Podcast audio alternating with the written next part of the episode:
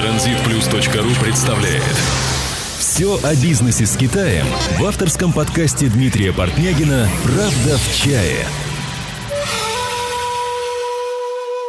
Гонконг а специальный административный район Китая, один из ведущих финансовых центров Азии и мира.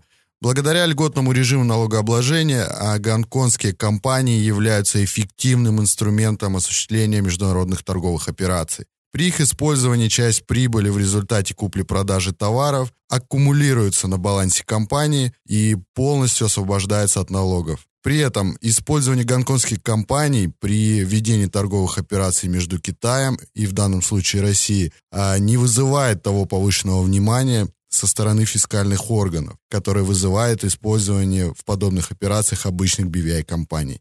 Сегодня у меня в гостях Виталий Зубов, э, ведущий консультант компании Азия Бизнес Центр в Гонконге. И тема нашего сегодняшнего выпуска – гонконгский офшор и проблема российского паспорта.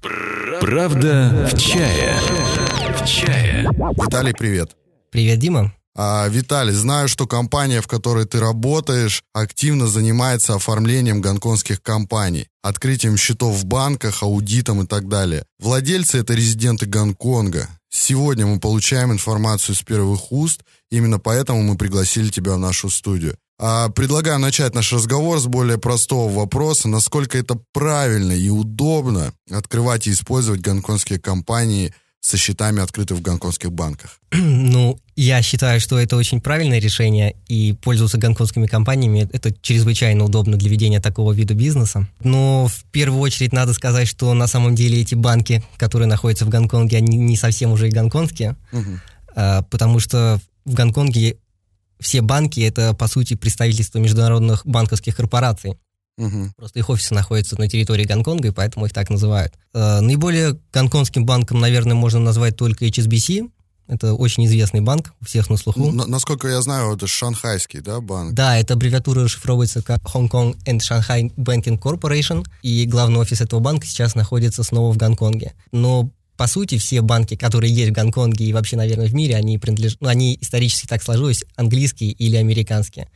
Вот, поэтому фактически тут трудно, нас, это очень трудно сказать, какой, это, какой именно это банк. Никто, никто так, наверное, и не знает окончательно. Но в Гонконге также есть представительство других крупных международных банковских корпораций, таких как э, Standard Chartered, э, Citibank, DBS uh-huh. и также много других более мелких банков.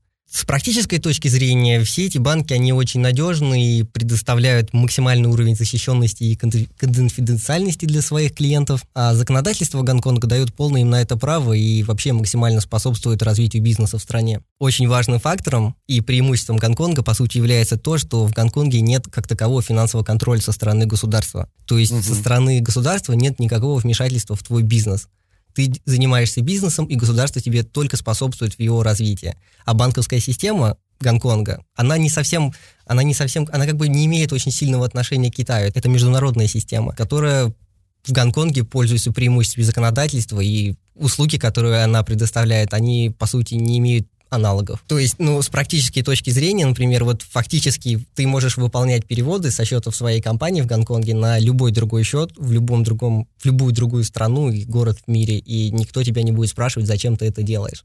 То есть это, это не только удобно, но и выгодно. Это выгодно с экономической точки зрения также, потому что тарифы на обслуживание в этих банках, они значительно выгоднее, чем в какой-либо другой стране. Ну и освобождение налогов, да? Да, да. Я считаю, что, ну, вот, на мой взгляд, со стороны Гонконга нет абсолютно никаких препятствий для введения любого международного бизнеса. Тарифы на пользование услугами банков вполне адекватны. Услуги, которые они оказывают, ну, которые оказывают банки, выполняются предельно быстро, и, как показывает практика, большинство проблем, если они возникают, они все решаются. А сейчас вот последняя самая новость, то, что в гонконгских банках, э, если, если директор компании иностранец, то ты имеешь возможность иметь счет в юанях и осуществлять все переводы, оплату своим поставщикам угу. непосредственно в юанях, и больше нет ограничения на эту сумму, на сумму транзакции.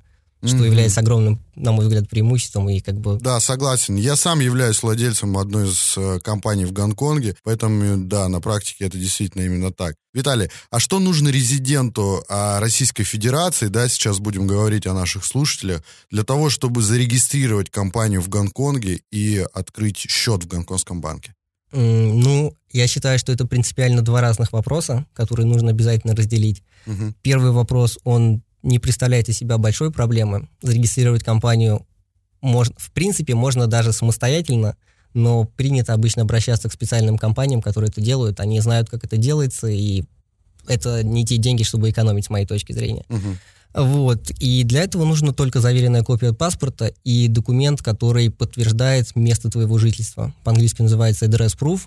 Мгм. И таким документом может быть э, выписка по личному банковскому счету, там, по кредитной карте, э, банковская рекомендация, квитанция на оплату электроэнергии. Но основная мысль в том, что этот документ должен быть выдан на английском языке. Мгм. В принципе, там есть различные варианты, но это То есть получить юридический адрес в Гонконге это не проблема. А в данном случае мы говорим не о получении юридического адреса, это адрес тебя как человека, как физического лица. Мгм. Ты должен, если ты выступаешь директором этой компании, ты Мгм. должен и предоставить, как в России есть институт прописки, ты должен показать банку, где твоя прописка. Мгм. Вот, есть, с этим есть определенные нюансы, но, наверное, мы потом об этом, дальше об этом поговорим. Вот, а если ты выступаешь как юридическое лицо, потому что директор, директором компании может также быть и юридическое лицо, то там нужен список документов определенный. Это копия свидетельства о регистрации компании, копия учредительных документов, это учредительный договор, это устав компании, копия текущего сертификата регистрации в налоговом органе. Переводы нужны этих документов? Я бы, конечно, в никакой документ на русском языке в Гонконге не, Не работает. Все да. документы должны быть переведены. Здесь есть ряд особенностей. Я могу рассказать о них сейчас. А, Ладно, давай перейдем сейчас э, об открытии счетов в гонконгских банках. Хорошо. Значит, а, я хочу сказать следующее. То, что в Гонконге есть много банков. У каждого банка есть свои уникальные требования по этому вопросу. И они, отно- в принципе, эти требования относятся даже к разным гражданам разных стран. Но поскольку Мгм. мы говорим про российский паспорт, я расскажу про требования граждан Российской Федерации. Я скажу, что в последнее время эти требования очень сильно ужесточились. Раньше отношение было более либеральное, и, наверное, это было проще.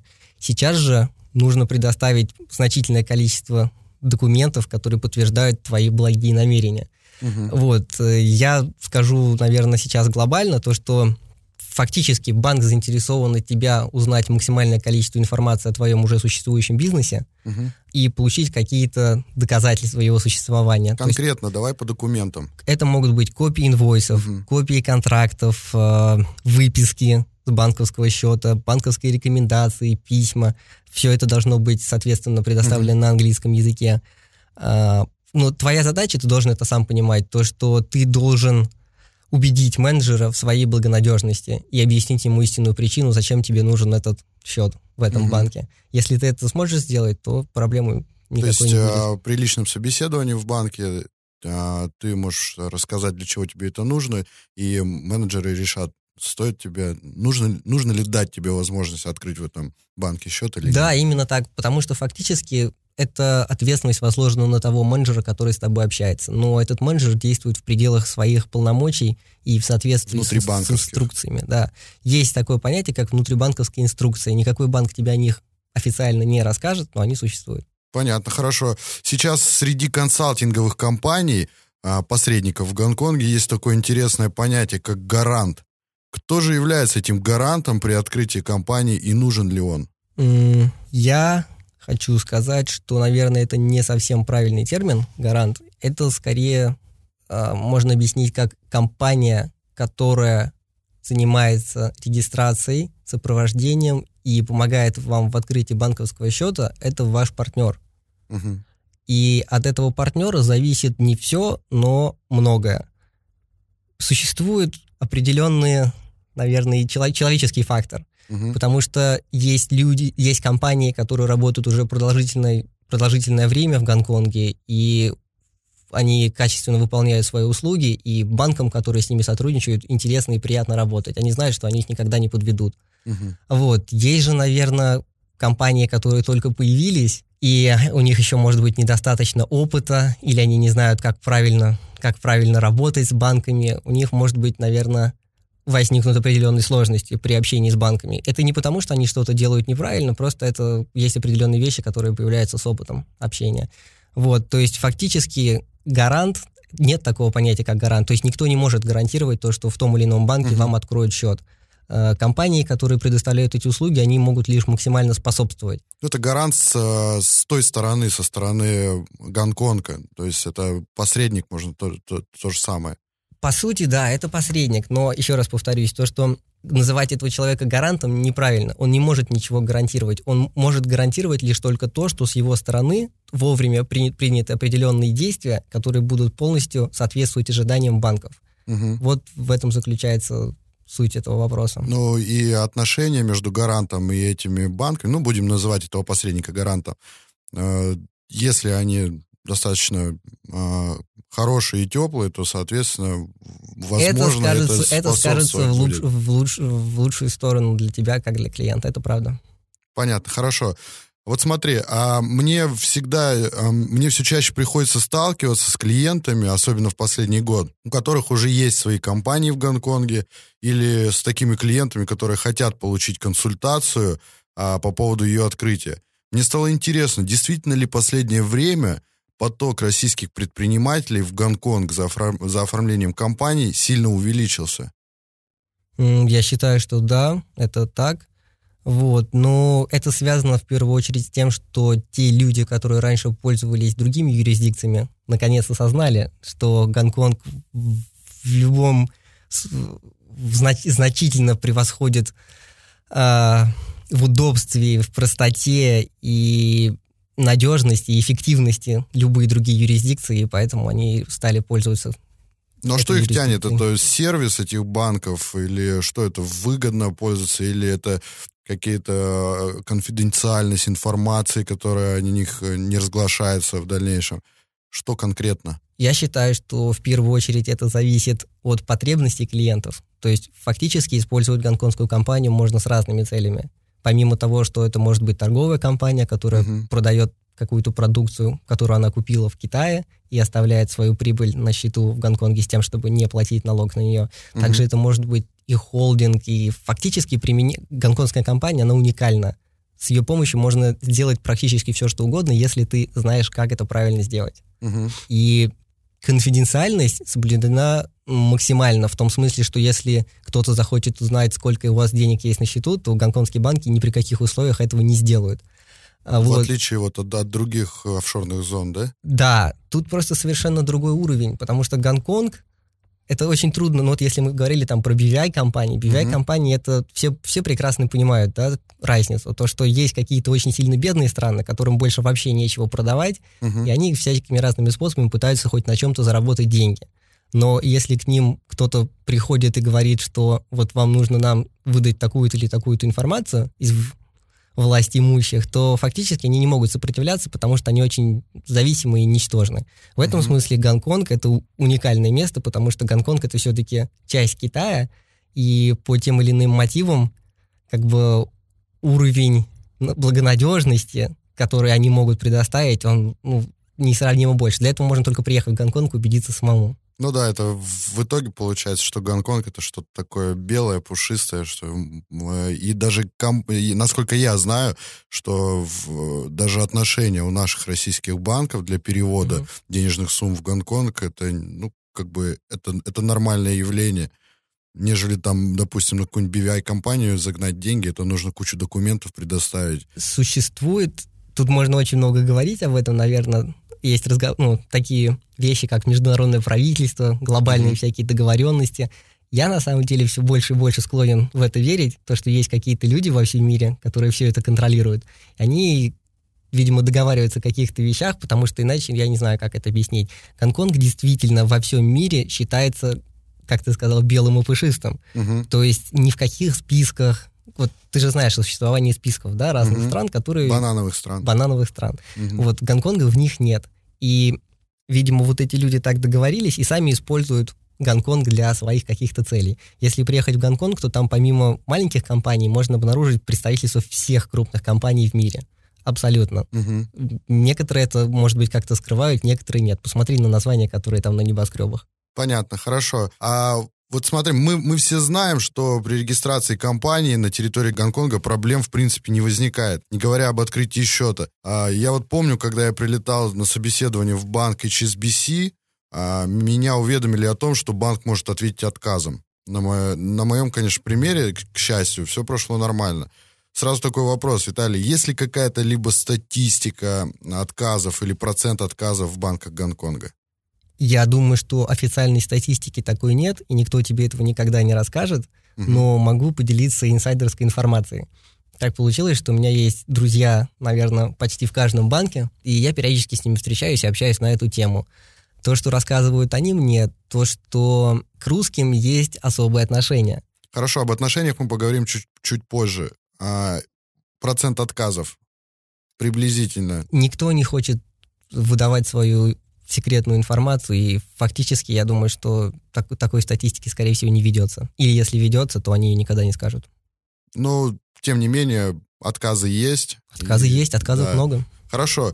А, вообще вот после этого вопроса интересно, вообще волнует ли Гонконг с каким клиентом работать?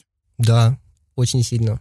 Нужно понимать, что в Гонконге уже сейчас все хорошо. Угу. У гонконгских банков предостаточно больших крупных клиентов, которые хранят свои деньги в их банках. Угу. У них нет такой проблемы, как недостаток клиентов. Система отлажена почти идеально. И поэтому все люди, которые занимаются международным бизнесом, да и вообще почти любым бизнесом, но которые знают про Гонконг, стараются все-таки воспользоваться его преимуществами. Поэтому сказать, что вы, как какой-то крупный клиент, или вообще любой клиент, вы им, по сути, не нужны. Угу. Но если вы убедите, что вы, если вы убедите банк, любой гонконгский банк, то, что вы занимаетесь бизнесом, который действительно может быть, то есть это реальный бизнес, это не какой-то бизнес, не, как это сказать? Однодневка, Однодневный, да, да какой-то, что вы для каких-то своих корыстных целей хотите угу. что-то, какую-то махинацию провести, а вы действительно предоставляете какие-то услуги, которые нужны людям, и люди готовы вам платить за это деньги. То есть если у вас есть бизнес-план, если вы, предо... ну, вы можете логично объяснить, зачем вам это нужно, то вы сможете стать клиентом гонконгского банка, потому что лишних клиентов никогда не бывает. Понятно, да, это интересно, действительно. Как относятся гонконгские банки и регистрационные органы гражданам России при регистрации? Есть ли определенная привзятость с их стороны? Трудно сказать, потому что банков много, за все ответить не могу, но угу. то, что рассказывают мне мои друзья, все-таки я считаю, что некая предвзятость есть. Она объясняется тем, что все-таки Гонконг это очень маленькая страна, которая расположена очень далеко от России. Россия угу. страна огромная, людей у нас очень много, люди очень разные. Но так случилось, что люди, которые приезжают в Гонконг и приезжали, наверное, последние десятилетия, э, они, наверное, оставили, может быть, не лучшее впечатление вот, на, на гонконцев именно в, этой, в этом секторе. Это объясняется тем, что в первую очередь эти люди не говорили на каком-то доступном языке, то есть увидеть человека, который общался mm-hmm. бы на китайском, там, на Путунхуа или на Гуадунхуа, это большая редкость.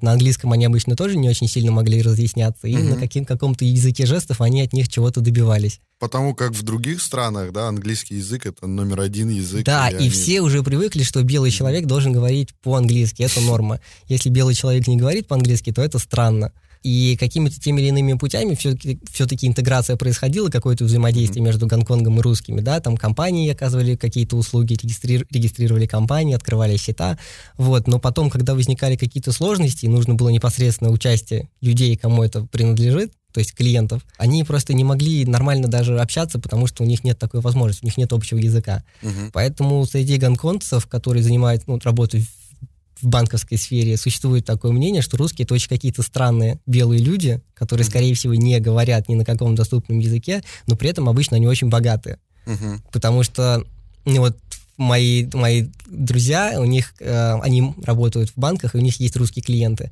Они говорят, что это колоссальные деньги, которые, которые ходят на их счетах, и то, что они, конечно, рады этим клиентам, но немножко их побаиваются. Да, вот кроме языковых вот этих барьеров, что еще, в чем еще проявляется эта предвзятость? Ну, надо сказать, что у нас очень сильно разные системы. Все-таки Гонконг — это бывшая английская колония, и он ориентирован на англичан.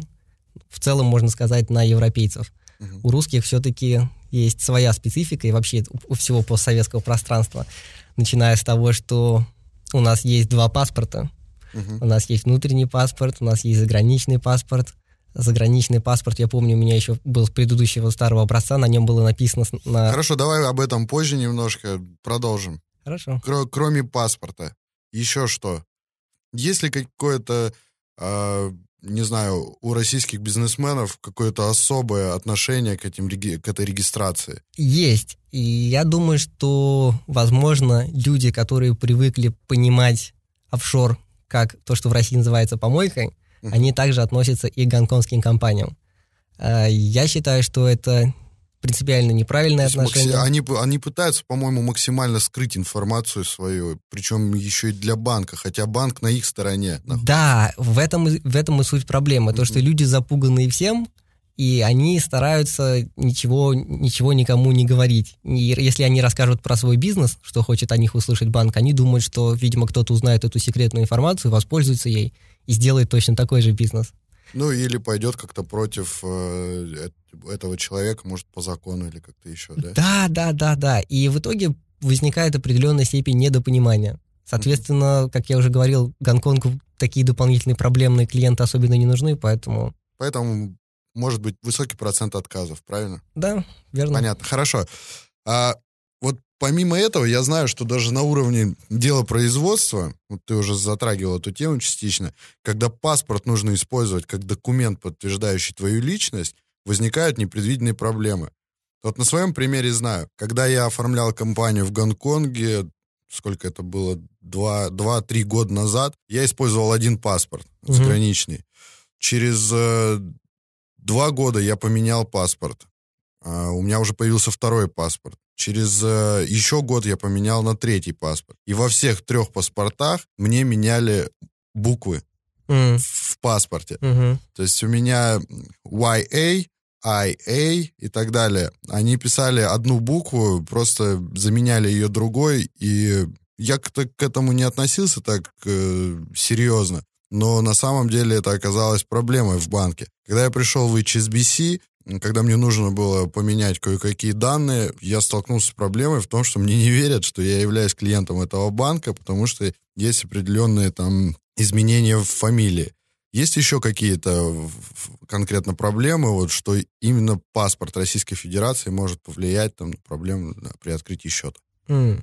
Могу сказать следующее, то, что твоя проблема, она была незначительной, хотя mm-hmm. с юридической точки зрения, естественно, если у тебя написано одно имя, а потом буквы отличаются, то это уже совершенно другое имя. Угу. Вот, но эта проблема решалась бы очень просто, нужно подойти в банк и сказать, ну, написать заявление о смене. Да, я написал паспорта. заявление о смене, но только мне нужно было показать этот паспорт предыдущий, да. а я не, не смог этого сделать, потому что я его отдал нашим органам, да, которые выдавали мне новый паспорт. Они сказали, нужно его сдать, а новый мы вам отдадим. Они, и поэтому они у меня тебя его обманули, они не нет. должны были забирать твой паспорт. У они меня его нет, у меня его забрали. дырку и вернуть тебе его обратно. Это, кстати, очень хороший совет с практической точки зрения. Вот лучше свой старый паспорт держать при себе. Угу. На самом деле он может быть не столько необходим, но он может упростить вот процесс объяснения, что почему у вас другой паспорт, почему у вас другая фамилия и так далее. Вот я об этом говорил, что возникают такие очень смешные с нашей точки зрения проблемы, но они все-таки возникают. Например, паспорте старого образца есть такое понятие, вот где номер паспорта идет сначала э, номер серии, а потом номер паспорта, потом там есть такой специальный знак, который mm-hmm. обозначает номер. Это очень смешно, но в китайской клавиатуре, в их раскладке у них нету на кнопке такого знака. Соответственно, они, они очень начинают переживать, mm-hmm. советоваться. Там весь банк может собрать консилиум и выяснять, что же, нам, что же нам теперь делать. В итоге они, скорее всего, напишут NO, но mm-hmm. в банковской системе каждый символ он имеет значение. Можно написать NO, там ну да, большую N, правила большую N, маленькую O, большие две буквы или большую O, и потом, когда они будут тебя искать по этому номеру, они тебя просто не найдут, потому что в их системе это, как бы, это совершенно разные люди. Это очень mm-hmm. смешно, но это действительно есть. Вот, так же, как очень всегда радовались во всех банках моему старому заграничному паспорту, на котором на обложке было написано по-русски «паспорт». Они спрашивали, а что это? Что здесь написано? Да. И как бы, ну, есть такие определенные особенности, их нужно учитывать, и при работе с банками есть, я бы сказал, что есть определенные тонкости, которые вот в результате сотрудничества выясняется, и это просто, ну, как ноу-хау.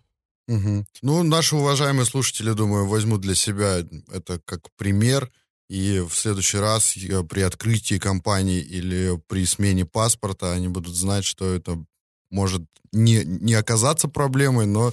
В любом случае храните свои документы, любые документы. Это важно. Хорошо, последний вопрос. А, поставив себя на место предпринимателя из России, который планирует регистрацию компании в ближайшем будущем, посоветую, как выбрать правильно компанию в Гонконге, которая будет заниматься регистрацией и дальнейшим обслуживанием, станет надежным моим гарантом? Надежным партнером. А, ну, это очень сложный вопрос, но если высказывать мое искреннее мнение, я бы посоветовал сначала изучить рынок и посмотреть, какие предложения есть на сегодняшний день.